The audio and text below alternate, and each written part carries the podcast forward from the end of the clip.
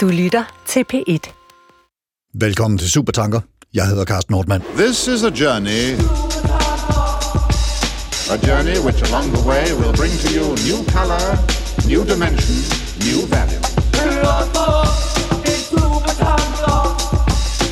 Please, uh, would you mind saying that again?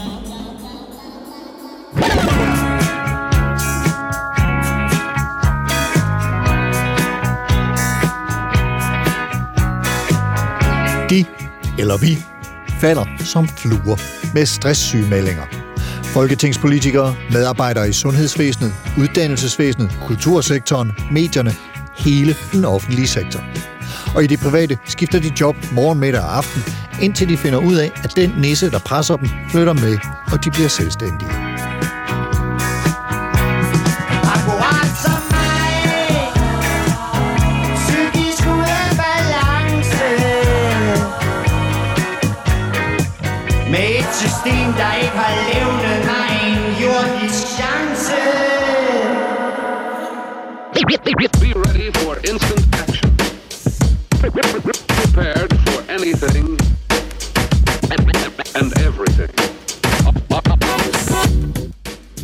Elsker vores arbejde. Det er så meget os. Det er vores identitet.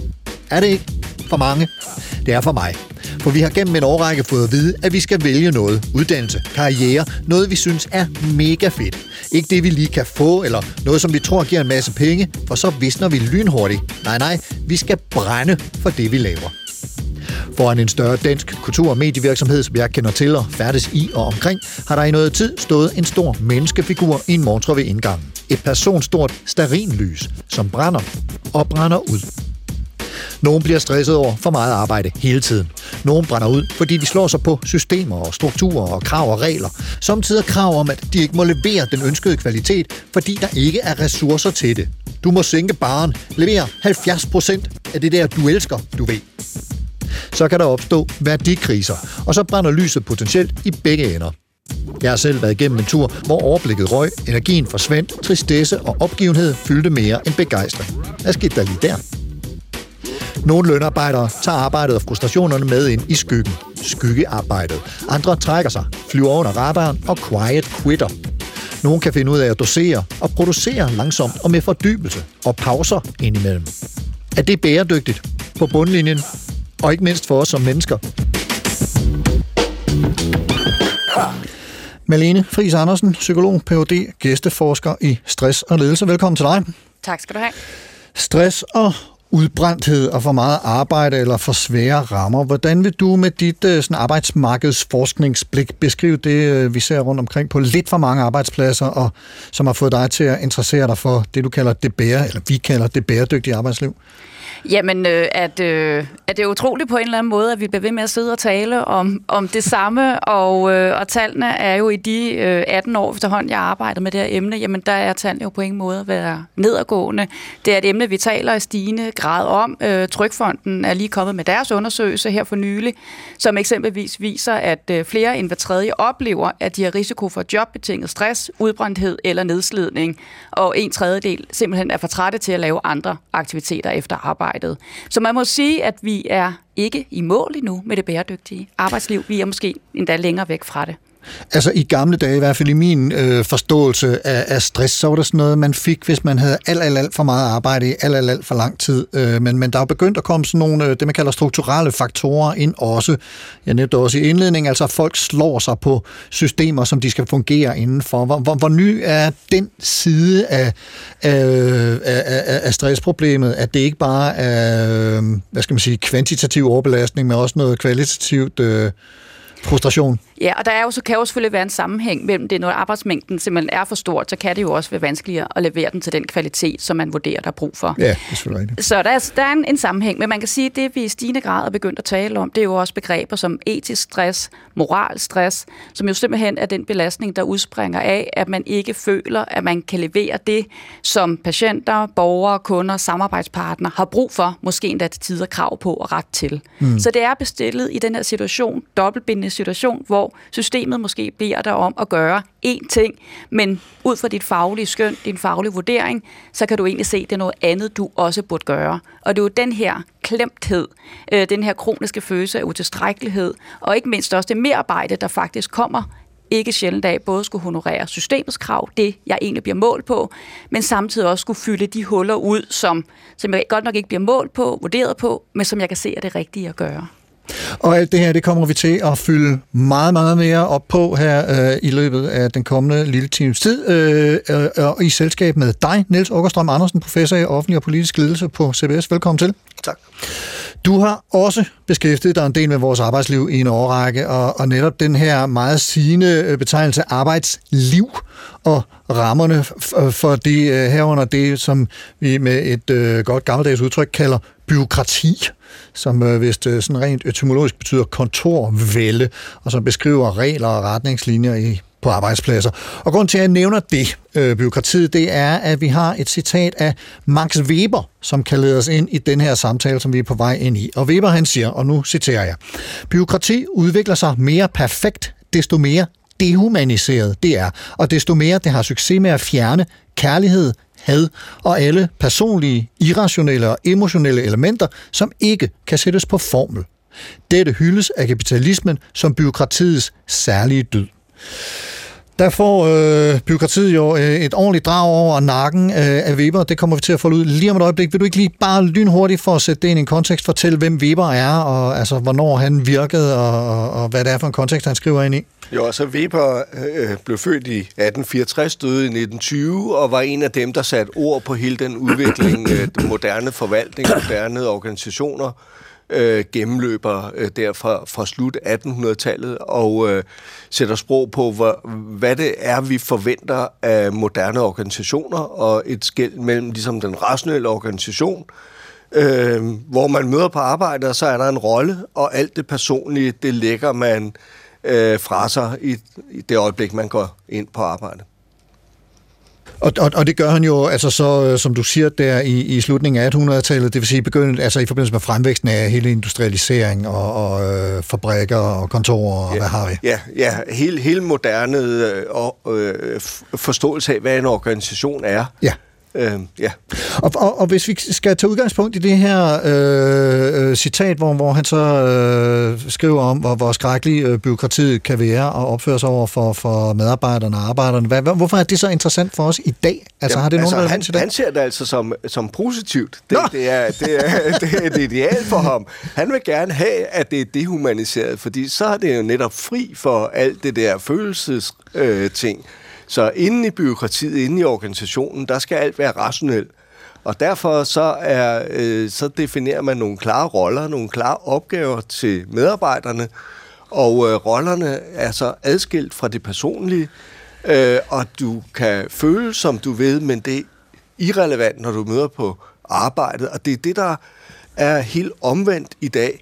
Fordi i dag kan du, øh, der kan organisationen ikke længere overskue og give dig nogle klare opgaver, som du da enten løser eller ikke løser.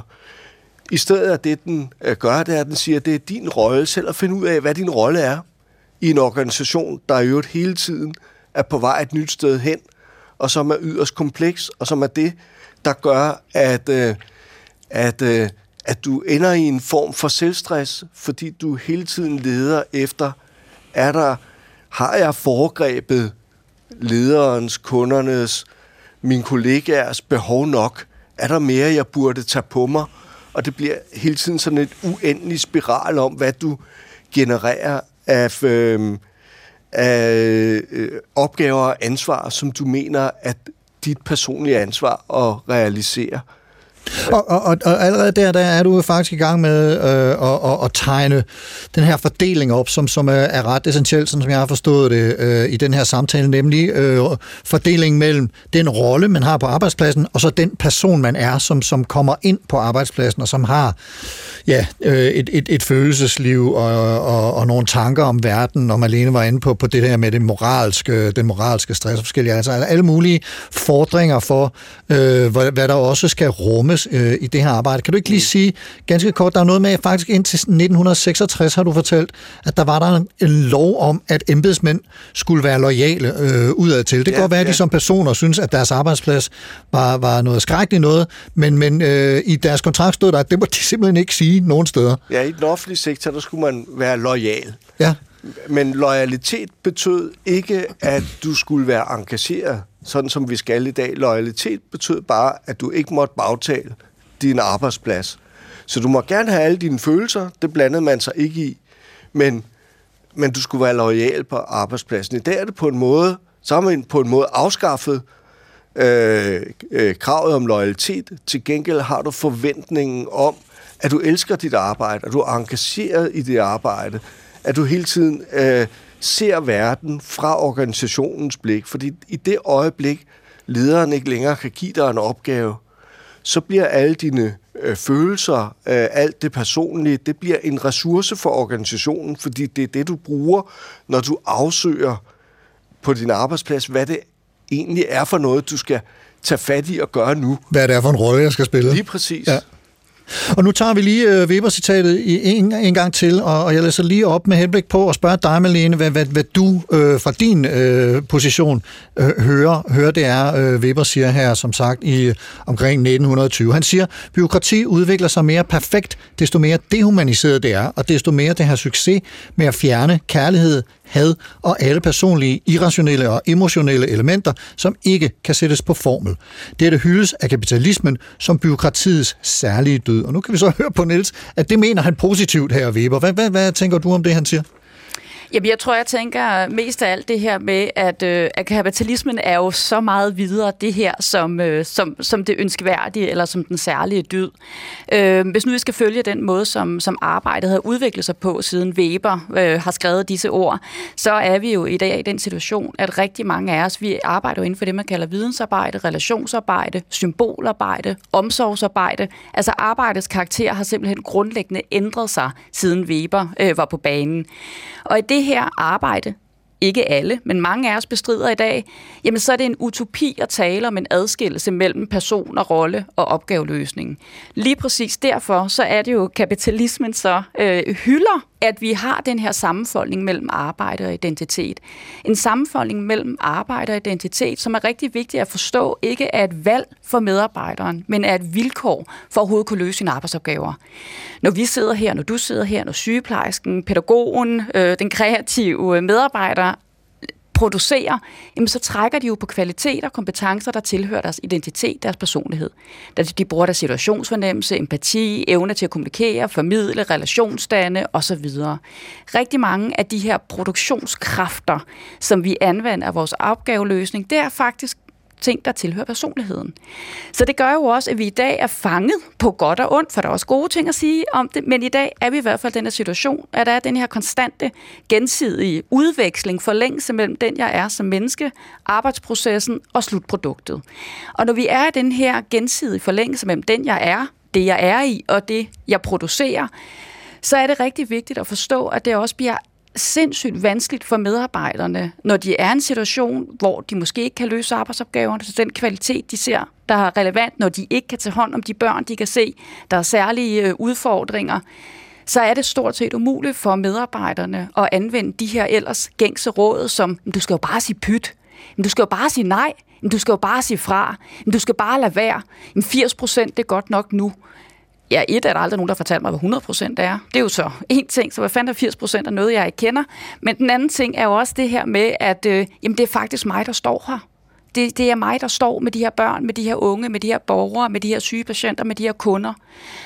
Og det er også mig, der i bund og grund, kan man sige, får den her feedback i forhold til, om jeg egentlig får leveret det, jeg skal. Og det er faktisk noget af det, der i høj grad er med til at, at stresse os, belaste os, at der er den her sammenfoldning mellem arbejde og identitet, og det gør os rigtig vanskeligt for os at sige fra, når vi er i betingelser, hvor vi ikke kan lykkes med det, vi kan se, der er vigtigt. For vi vender det ind af, det er nok mig, der ikke er dygtig nok, hurtig nok, omstillingsparat nok, robust nok, osv.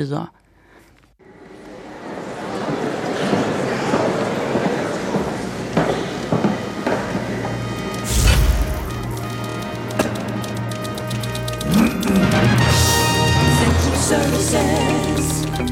We do the work, you do the pleasure. Pleasure.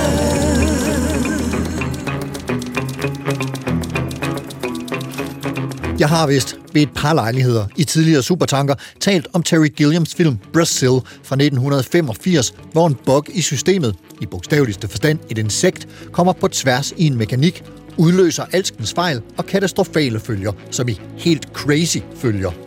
Det er emmervæk Monty Python-medlemmet Terry Gilliam, der er på spil. Filmen udstiller byråkrati på den vildeste måde, som netop det dehumaniserede, selvrefererende og helt uigennemskuelige system, der hele tiden dækker sig selv ind og lader menneskene smuldre.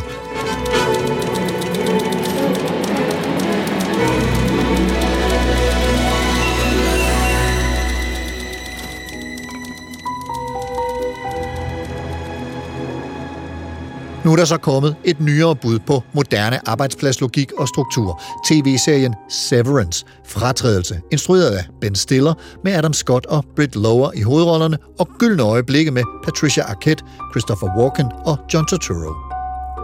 Første afsnit hedder, sigende nok, Good News About Hell, og åbner med et billede fra loftperspektiv af en kvinde, bemeldte Britt Lower, i kontoruniform, altså sådan en spacerdragt, der ligger på maven, bevidstløs, på et stort mødebord i et tomt mødelokale. På bordet står der en lille højtaler, og ud af den kommer ordene, Who are you? Hvem er du? Kvinden kommer til undrende bevidsthed og reagerer vrangvilligt, da højtaleren beder hende svare på fem spørgsmål, Hi there. You on the table? I wonder if you'd mind taking a brief survey. Who is that? Five questions. Now, I know you're sleepy, but I just bet it'll make you feel right as rain. men da hun tager i døren for at forlade mødelokalet, er den låst. Hey! Open the door! Kvinden bliver naturligt nok vred og bange, men ender med at resignere og indvilge i at besvare spørgsmålene, som er Hvem er du? Bare dit fornavn. Hvilken stat i USA er du født i? Sig navnet på en amerikansk stat. Hvad er Mr. Egans yndlingsmorgenmad? Og endelig, så vidt du kan huske, hvad er eller var så din mors øjenfarve? Kvindens svar? Ukendt, ukendt, Delaware, ukendt og ukendt. Hun kender ikke sit navn, sit fødested, Mr. Egans yndlingsmorgenmad eller sin mors øjenfarve. Kort efter bliver hun lukket ud af personen i højtaleren med beskeden om, at hendes svar var perfekte. Og vi klipper til den mandlige hovedperson Mark, der ankommer til sin arbejdsplads. Et moderne, kantet glas, stål og betonbyggeri på en mark. Det ligner de utallige moderne corporate bygninger, man ser langs motorvejsnettet i store dele af Danmark, Europa og USA. Han hulker og tørrer tårer af sit ansigt, inden han stiger ud af bilen.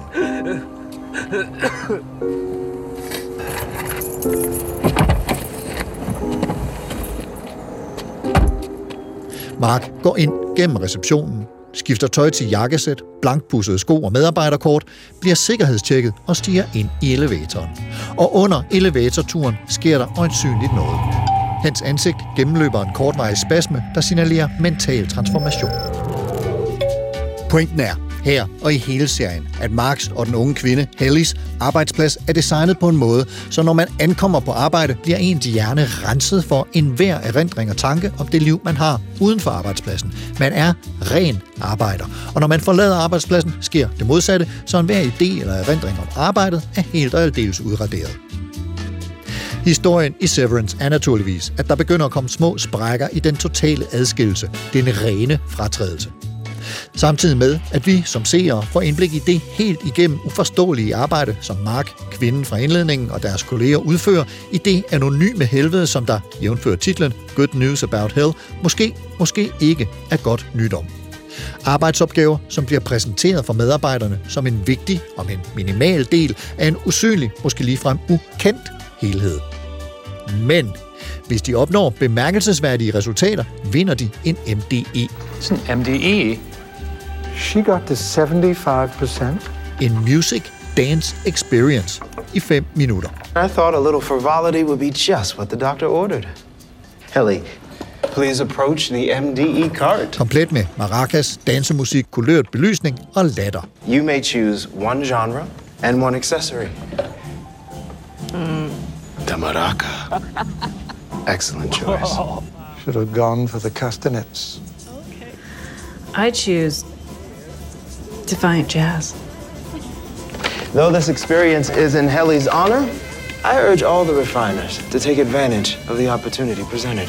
Men som man måske kan fornemme på musikken, er det ikke ren, sund, naturlig festglæde, der vokser frem.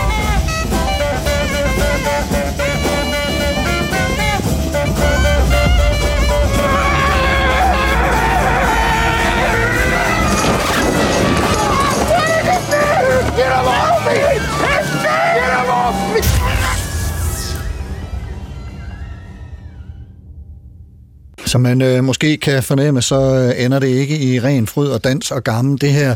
Øh, Niels Åkerstrøm, du øh, har talt om, og du arbejder med det her skæld mellem øh, rolle øh, og person i vores arbejdsliv, som jo i den grad er sat på spidsen i det, vi hører her fra øh, tv-serien Severance.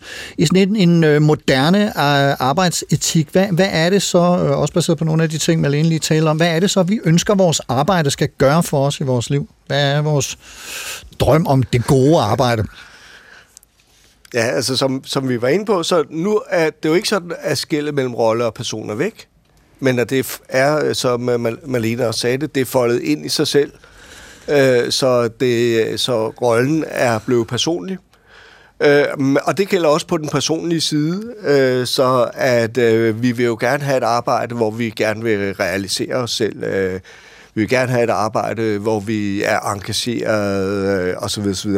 Det værste, man kan forestille sig til en, en middag, er jo at sidde og fortælle om, at, øh, at ens arbejde er øh, kedeligt, og man bare gør det for at øh, For smør på brødet. For, for at få smør på brødet, ja. og, øh, og så videre, så videre. Ikke? Så, så det er jo også et sted, hvor du øh, investerer din identitet, investerer dine øh, følelser og så videre.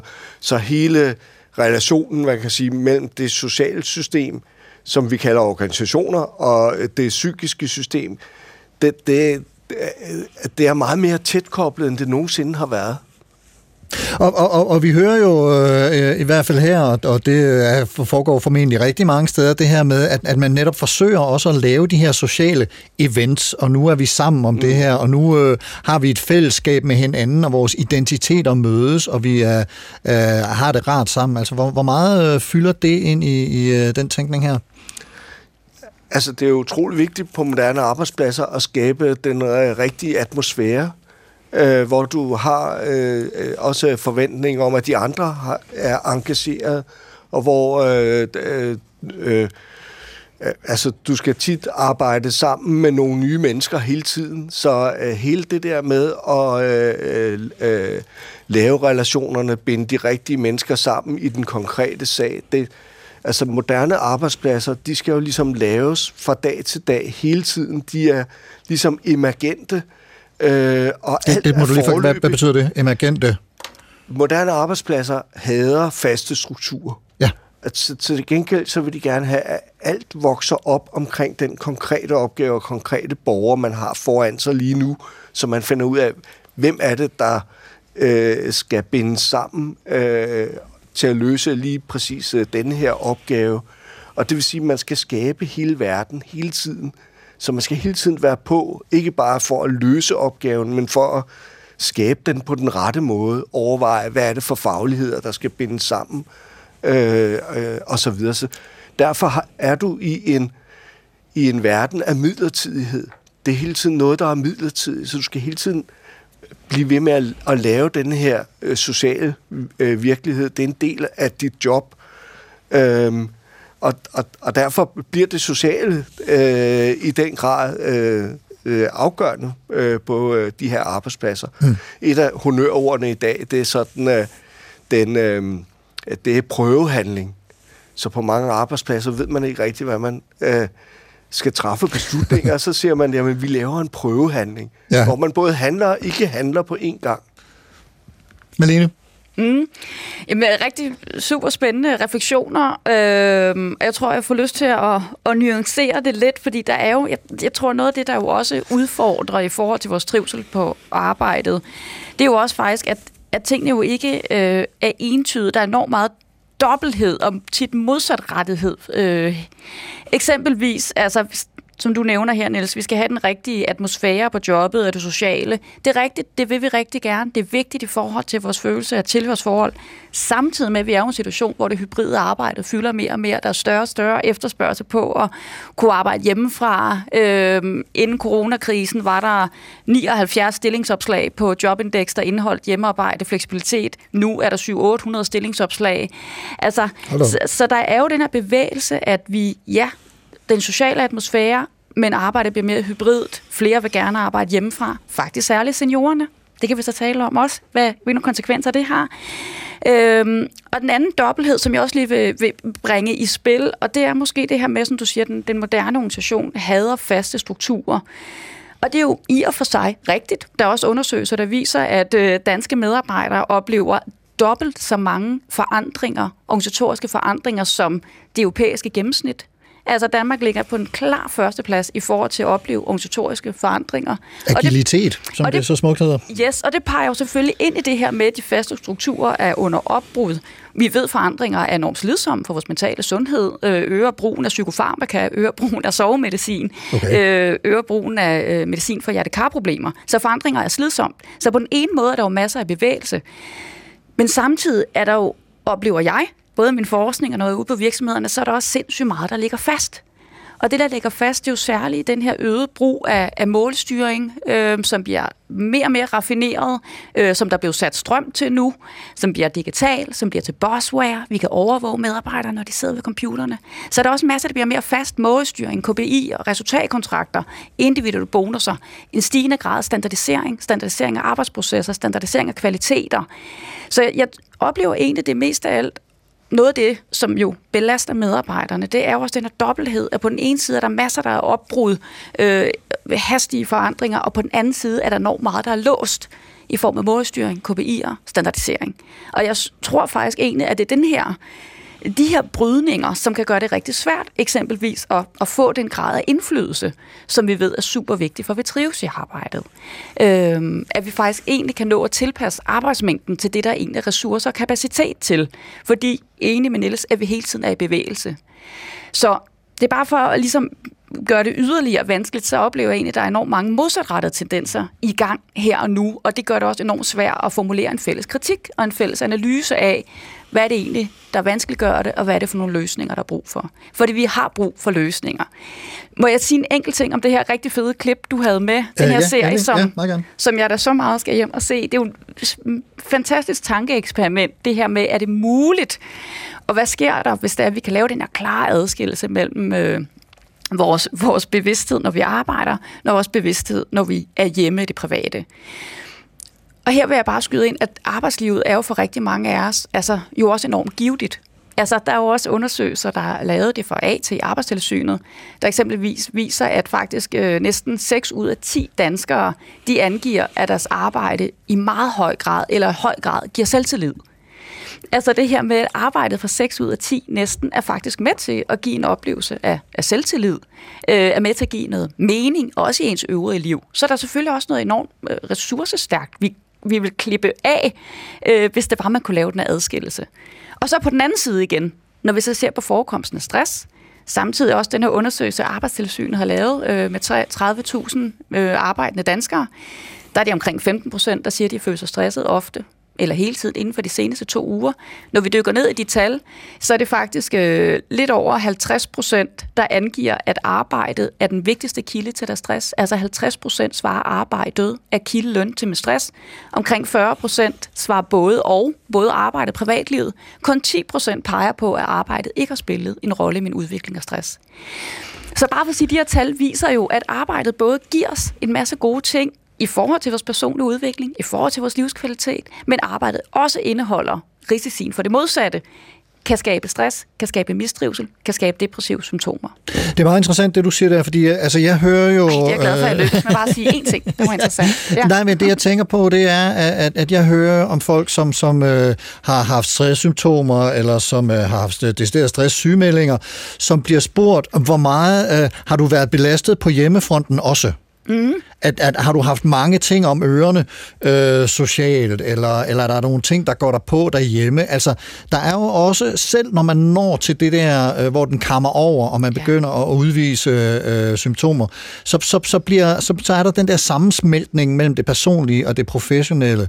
Øh, altså, hvordan, hvordan, øh, oplever, hvordan oplever du det, Malene? Og jeg vil også gerne høre dit øh, take på det, Niels.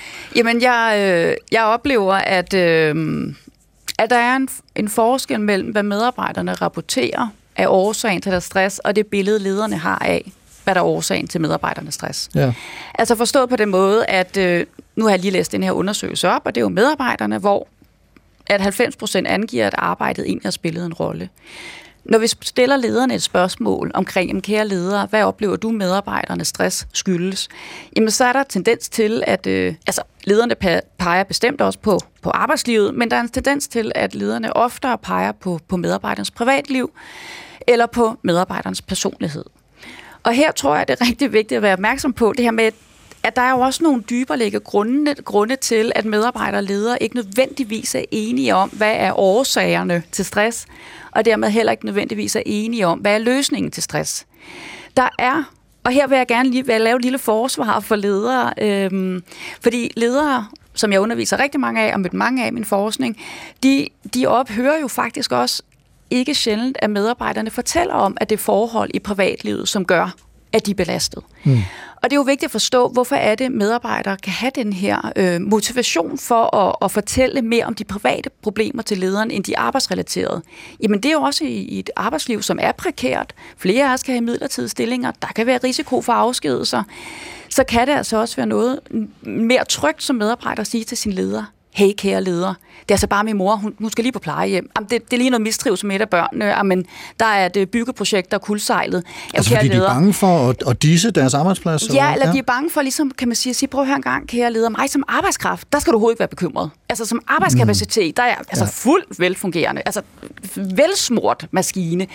Det er bare lige noget på privatlivet, jeg skal have fikset. Og så er jeg klar igen som en stor del af den her trop.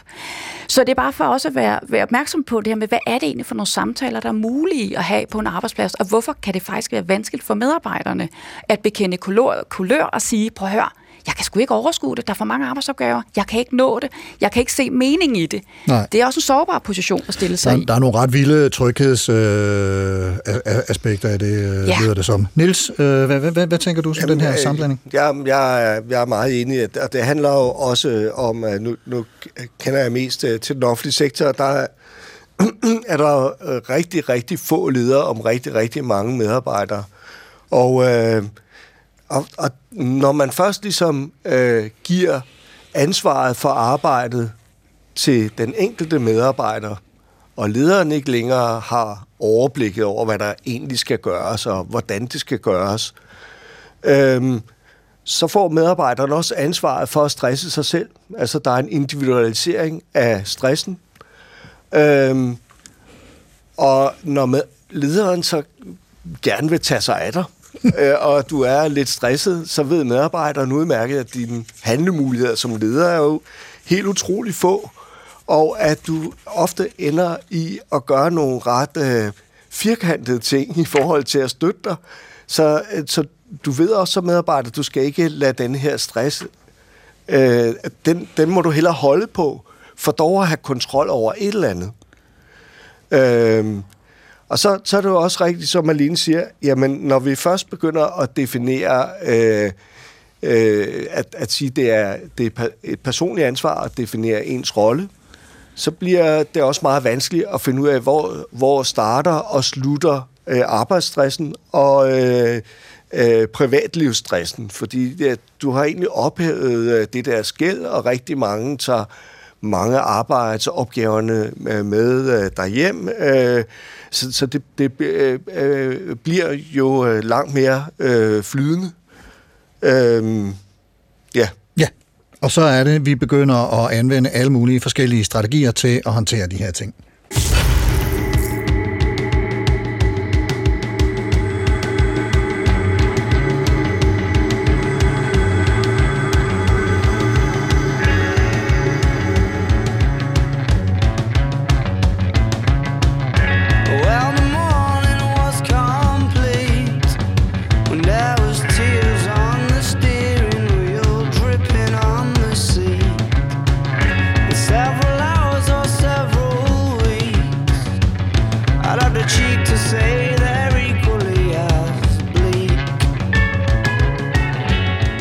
At første gang jeg hørte om begrebet skyggearbejde, var i forbindelse med en supertanker-udsendelse om psykiatrien. Et område, der gennem længere tid er blevet beskåret i en grad, så de ansatte ikke føler, at de kan møde patienterne eller klienterne med de tilbud om behandling, omsorg og opbakning, som den enkelte har brug for. I hvert fald ikke inden for rammerne, økonomiske tidsmæssige rammer, af hvad de har til rådighed, af hvad der er ressourcer til. Derfor udfører mange, i hvert fald i den sektor, skyggearbejde. De tænker, det kan simpelthen ikke være rigtigt. Vi kan ikke være det bekendt over for klienterne, patienterne. De risikerer at blive efterladt, dinglende i et halvt udført behandlingsforløb. Nej, jeg sørger lige for selv at følge op på de forskellige aftaler og samtaler. Jeg sørger for at være til rådighed på telefonen, hvis den psykisk syge har brug for en venlig, vidende stemme på et skævt tidspunkt, osv. osv. Og det er selvfølgelig ikke kun i psykiatrien, det foregår. Det var bare der, jeg første gang fik introduceret begrebet skyggearbejde.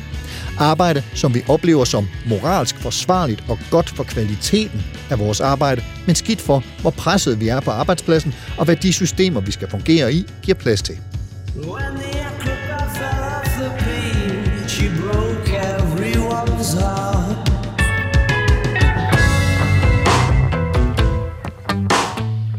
Det modsatte, det vil sige godt i forhold til at tage presset af inden for rammerne af strukturen og systemet, men måske knap så skønt i forhold til hjerteblodet og kvaliteten af vores opgaveløsning, og dermed glæden ved at levere et mega fedt produkt eller resultat, er quiet quitting.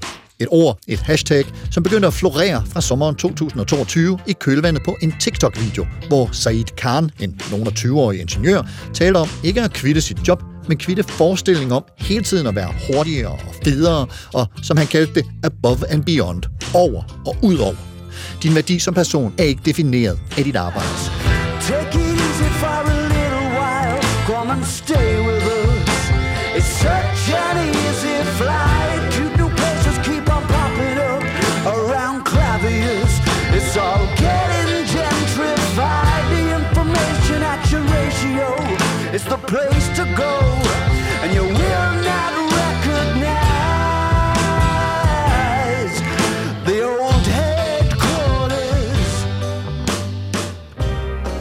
Det mødte hurtigt en masse modstand. Nogle kaldte det en virus værre end covid, og det fremkaldte modstand mod modstanden. Som TikTok-brugeren Hunter Kaimi skrev som svar til dem, han kaldte de ældre herrer. Jeg lægger altså ikke en 60 timers arbejdsuge og trækker mig selv op ved håret for et job, som er ligeglad med mig som menneske. Og der lader til at være noget aldersbestemt i den trend. Min generation, generation X, som vi er blevet kaldt, og de såkaldte millennials, født mellem 1981 og 1996, har fået vælg en karriere, du elsker, og realisere dig selv gennem arbejdet ind med modermælken. Mine børn, generation Z, født mellem 1997 og 2012, spørg mig ikke, hvem der definerer skældene, har levet store dele af deres liv gennem det digitale. En hver oplevelse er en potentiel iscenesættelses- og identitetsskabende mulighed. Men da covid-nedlukningerne så kastede alt liv og samvær ind på digitale online-platforme, blev liv og arbejde og identitet pludselig samlet et sted for sætterne, og den var hård. Det blev meget nødvendigt at skille liv og person fra arbejde, så nu trækker de sig. Nogle af dem trækker sig. Quiet quitter. Set i det lys er quiet quitting måske, især en yngre generations, bud på, hvordan liv og arbejdsliv kan eller skal leves.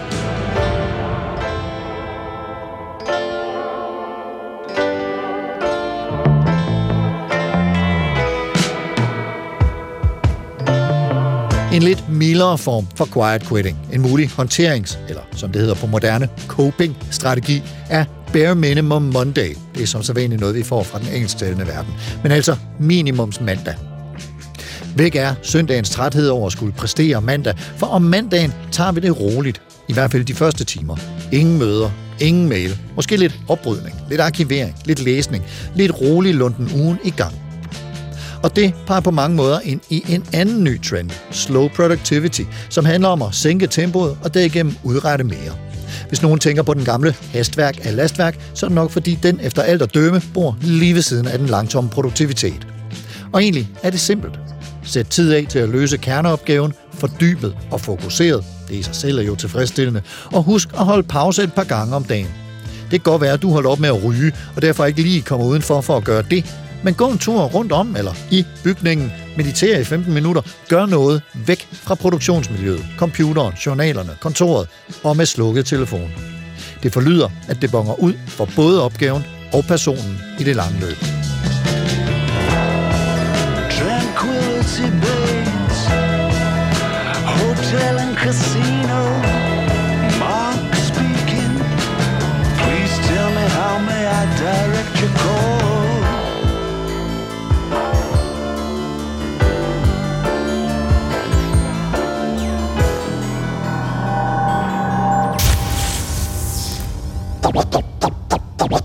Would you mind saying that again? Et moderne arbejdsliv med medarbejdere, der trives og nyder indflydelse og lydhørhed over for et, hvor man måske oplever at blive behandlet som personale, der bliver rykket rundt på spillepladen med kortere og kortere intervaller.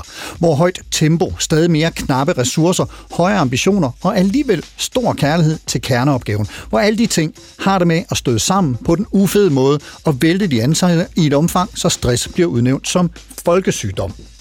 Afhængig af, hvor man kigger, nævnes tal som, at hver fjerde eller hver femte oplever stresssymptomer. Og i en tid, hvor vi taler om det gode liv, og at vi skal være på arbejdsmarkedet i flere og flere år, og hvor vi taler om bæredygtighed på alle mulige fronter, der er der måske god grund til at kigge på, hvordan det bæredygtige arbejdsliv måske kan stykkes sammen. Og nu har vi talt om nogle af de her ting med udgangspunkt i nogle tanker fra sociologen Max Weber om byråkrati og dehumanisering og nedtoning, måske lige frem fjernelse af følelser. Øh, Malene, hvis, hvis du kigger ud øh, i, i de arbejds, på de arbejdspladser, hvor du øh, bedriver noget af din forskning, hvor meget ser du så øh, ja, de her skæld mellem rolle og person, eller sammensmeltning af, af, af rolle og person, og hele den her kvalitet-kvantitet øh, samtale, som jeg også lige øh, kort var inde på? Jamen, hvis jeg må øh, vende tilbage og måske besvare øh, dit spørgsmål med afsæt i det her begreb skyggearbejde, Yes, som jeg måske... Øh, det, det, det er jo faktisk mig, der har introduceret det begreb igennem noget min forskning. Ja, så det er jo Nej, dejligt, at jeg har været på besøg her. Jeg skrev en øh, videnskabelig artikel, hvor vi introducerede det her sammen med gode kollegaer i 2020. Og det er fuldstændig rigtigt. Jeg var, øh, det er, begrebet er egentlig udviklet øh, med afsæt i fire måneders feltstudie, jeg havde i psykiatrien, hvor jeg simpelthen var med i det daglige. Og, øh, og der var det jo igennem det interview og det feltstudie, jeg lavede, jeg rigtig ofte jeg hørte det her med, ej, du må jo ikke sige det her til nogen, eller altså, jeg ved godt, jeg siger det, men der er ikke nogen, der kan vide, det er mig, eller det er lidt off the record. Altså fortalte de om alle de her skyggearbejdspraksiser, de havde. Skyggearbejde, som jo lige præcis var det her, som du fortæller om så fint, øh, som var at lave den her mere indsats, øh, som var at give nogle flere sessioner, være øh, øh, tilgængelig for patienterne uden for almindelig arbejdstid osv., osv., for egentlig at føle, at de kunne levere det, der var brug for. Grunden til, at jeg kalder det skyggearbejde, det var det her, at der var den her meget interessante hemmeligholdelse i det. Altså, de hemmeligholdt faktisk det her merarbejde over for deres ledere, over for deres kollegaer. De sagde det faktisk ikke højt, at de havde det her skyggearbejde on the side, ved siden af de opgaver, de også skulle løse. Og der var forskellige grunde til, at de holdt det hemmeligt. En af grundene var jo, at de vidste, hvis de sagde det højt, prøv at høre en gang, jeg har altså den her patient gående, hun har godt nok ikke flere sessioner tilbage, eller så videre, så vidste de godt, de ville få at vide, det skal du lade være med. Jamen, det er ikke en del af dine opgaver. Det vil vi faktisk have, at du stopper med. Så ja, eller også har du arbejdet for langsomt frem mod det her, det derfor er nemlig- der ikke... Ja. Og det var nemlig den anden mekanisme i det. Der var også flere, der vendte indad og sagde, det er nok også, fordi jeg ikke er hurtig nok, det er, fordi jeg ikke er dygtig nok, det er, fordi jeg ikke er empatisk nok, det er da også synd for patienterne, de har fået mig. Altså, så bliver jeg nødt til at kompensere. Når jeg ikke kan give dem den kvalitet, som de jo skal have, så må jeg kompensere ved at give dem mere kvantitet. Altså simpelthen skrue op for mængden, og det gjorde de så i skyggerne, og de hemmeligholdte. Og det havde jo enormt mange konsekvenser. Den ene konsekvens var jo, at de jo ikke kunne få sparring eller støtte på de opgaver, der, der lå i skyggerne, og som jo faktisk har en ret stor vanskelighed i psykiatrien. Mm. Og den anden konsekvens jo også, der foregik et, et arbejdspres og en arbejdsmængde, som ledelsen jo slet ikke var viden om. Når de så på, på, på deres medarbejderes kalender og de opgaver, de havde, så kunne det måske godt se meget fornuftigt ud i forhold til de ressourcer, der var til rådighed. Men de vidste jo så heller ikke, at der lå den her bunke af skyggearbejde on the side. Så der er den her konsekvenser ved, at det er hemmeligholdt. Og øh, jeg lavede den her forskning i psykiatrien, skrev den her artikel, og så tænker man jo altid som forsker, ja, og hvad så? Er der nogen, der kan genkende bruge det her? Men, men Det var der så. det var der, og der er utrolig mange andre øh, faggrupper, som, som har taget det her begreb til sig. Øh, der er også lige lavet en ny undersøgelse, som faktisk har spurgt kvantitativt ind til det her øh, begreb skyggearbejde, hvor jeg får lov til at lege med nogle, med nogle spørgsmål. Og de finder faktisk, at 19 procent øh, i høj grad, eller meget høj grad, løser den her form for skyggearbejde. Løser øh, arbejdsopgaver, de faktisk ikke er forpligtet til, som de egentlig ikke skal, men gør det af hensyn til borgere, kunder, samarbejdspartnere. Og omkring 50 procent af dem svarer, det ved min leder faktisk ikke, jeg gør. Så det er omsaggribende, at folk gerne vil give mere kvalitet, end der egentlig er mulighed for. Og det er jo tankevækkende, at sådan nogle organisationer vil bygge Ja, og, og, og et par begreber, som måske også er interessant at have med i, i den her overvejelse, det er jo, at, at, at flere og flere arbejdspladser praktiserer det, der hedder selvtilrettelæggelse eller selvledelse for medarbejderne. Det vil sige, at, at de kan dybest set, så længe de løser opgaven, så, så øh, er det ligegyldigt, om de løser den klokken 10 om formiddagen eller klokken 15 om eftermiddagen, at, at der er sådan den der fleksibilitet, som også er, øh, bliver, bliver præsenteret som noget, der er, er super skønt for medarbejdere, og de kan selv tilrettelægge øh, efter, hvad der lige passer, om de skal til tandlægen den dag eller et eller andet. Niels, du markerede øh, med, med, med en kommentar til det her, Lene siger. Jamen, det, det er sådan flere ting. Det ene, det er jo ligesom, at, øh, at vi har et nyt, ny idé om ansvar. At man ikke bare får et ansvar, man skal tage et ansvar. Ja. Og, øh, og vi skal opsøge et ansvar, så du har et ansvar til at finde ud af, hvad ansvaret er. Og, øh, og det bliver, øh, altså, så, så, så du opsuger hele tiden meget mere ansvar, end du er i stand til at realisere ansvar. Så på den måde producerer du hele tiden en opfattelse af, at du er uansvarlig. Og øh, når vi har, også har det her quiet quitting, tror jeg også, det kan ses lidt symptomatisk som, at vi vil gerne være engageret i vores arbejde. Men det er ikke altid, vi oplever anerkendelsen for det engagement. Og vi risikerer også at brænde lidt ud i det store engagement, vi lægger. Og med, med dine det her skyggearbejde, så er det jo ikke så mærkeligt, fordi så er- bliver arbejdet jo ved Gud øh, grænseløst. Øhm, og øh, quiet quitting kan simpelthen ses måske som øh, en øh, slags håndtering af ulykkelig kærlighed.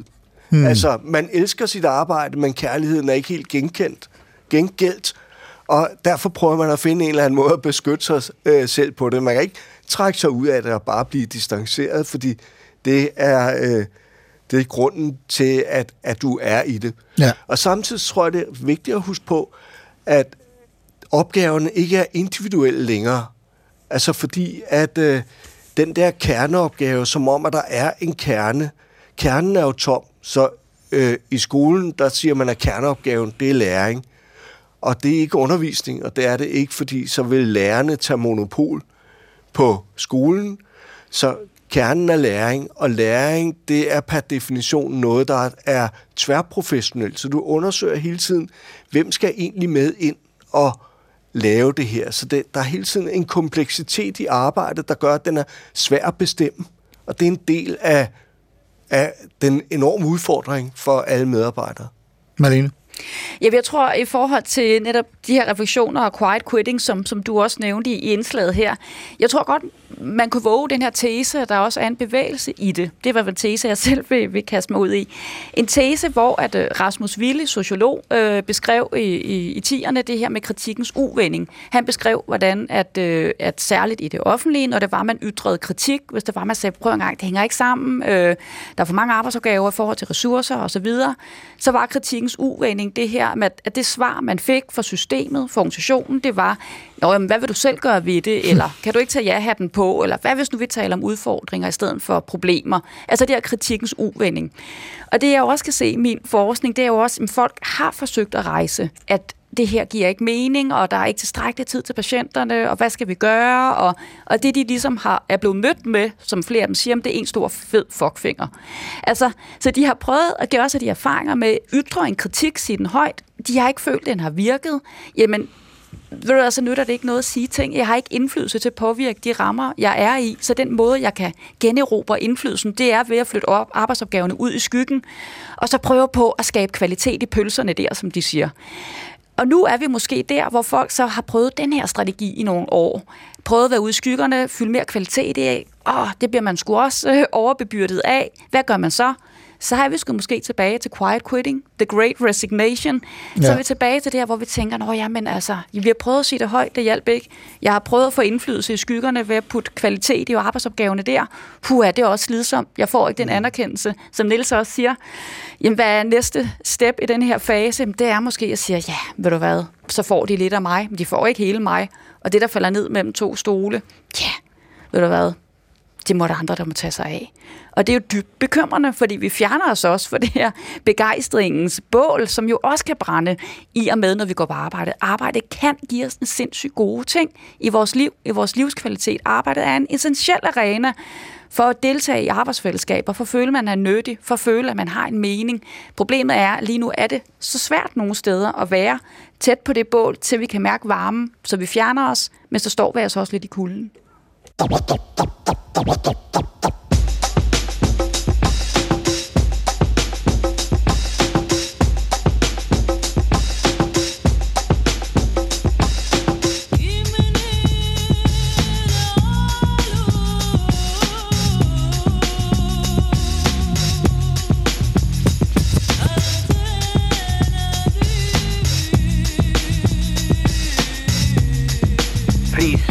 Would you mind saying that again? Thinking of a master plan. Supertanker, Malene, Niels og Karsten og Max Weber. Rolle- og personproduktionskrav, både hvad angår kvalitet og kvantitet, hyppige omorganiseringer, chefskift, sparekrav osv. osv. Og medarbejdere bliver kede af det, stresset, umotiveret og spørger mig nu, måske sig selv, som jeg nu øh, spørger jer, hvad er det for nogle konstante øh, behov for omorganiseringer, og hvor meget er ledere og ledelser klar over de problemer, som I øh, skitserer her? Fordi man kan måske godt samtidig få på, på, på fornemmelsen, at, øh, at det er noget, øh, medarbejderne går rundt og er kede af, og, og at der sidder nogle kyniske ledere og bare styrer efter nogle øh, sådan helt skarpt udstukne retningslinjer. Det tror jeg i virkeligheden ikke er, er, er tilfældet. Øh, Malene, hvad, hvad, hvor, meget, hvor meget tænker ledelser over det her? Det må du også have spurgt dem til. sig enormt meget over. Og jeg tror, at øh, hvis vi skal, vid- hvis der vi skal videre for de her problemstillinger, vi står i, og det tror jeg, at vi er enige om, at det skal vi, så tror jeg faktisk, det er enormt essentielt, at vi ikke... Nu ved jeg godt, det første var maj, og det er arbejdernes kampdag i dag, og det, det skal der også være, men jeg tror faktisk, at det her er, er vigtigt, at vi ikke ser det her som et os og dem problem. Ja. At vi ikke kommer til at se det her som medarbejderne mod lederne, og fordi rigtig mange ledere, altså fra mellemlederniveau, chefniveau, øh, de har jo fuldstændig de samme oplevelser, de samme betingelser, de samme rammer som medarbejderne.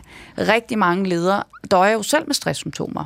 Øh, nu nævnte du også indledningsvis toppolitikere, der bliver sygemeldt med stress. Øh, det er øh, i stigende grad en samtale, der også finder sted på ledelsesgangen, at ledere bliver sygemeldt med stress. Ledere også synes, der er for stort øh, pres på, at ledere også synes, det er svært at få arbejdsliv og privatliv til at gå op.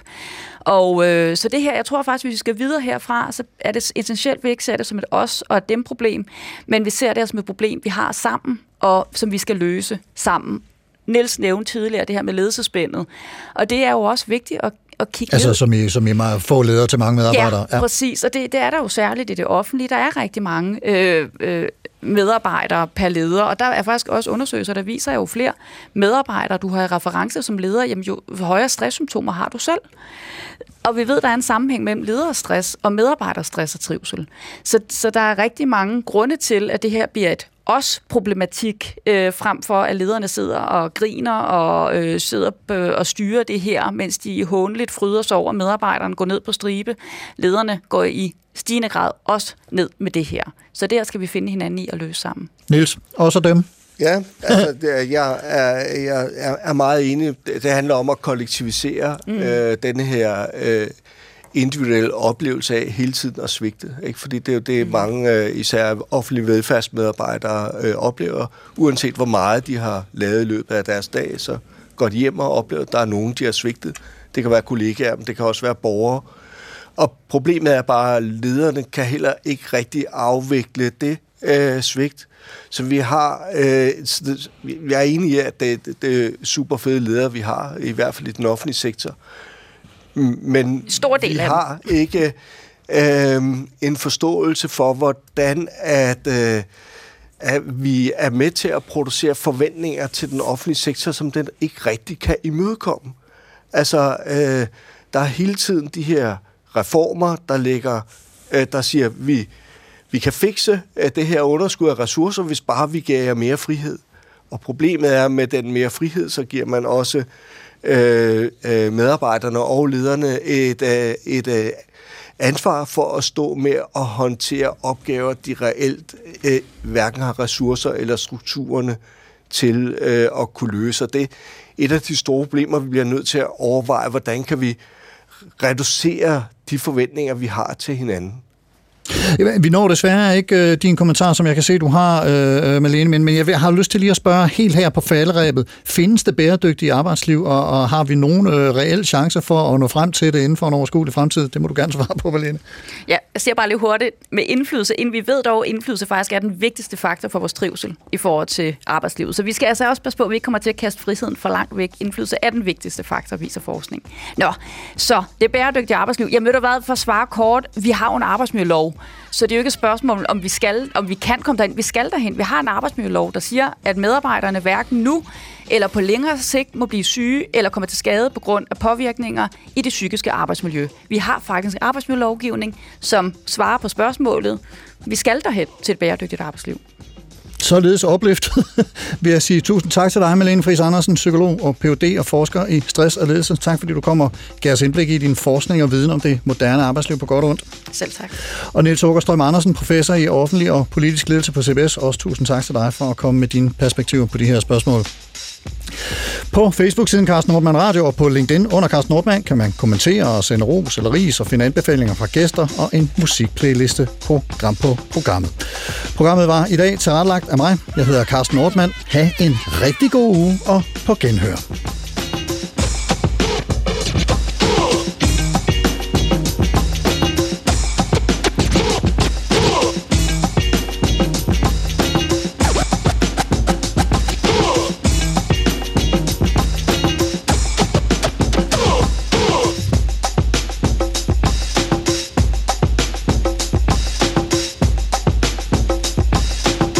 Thinking of a master plan.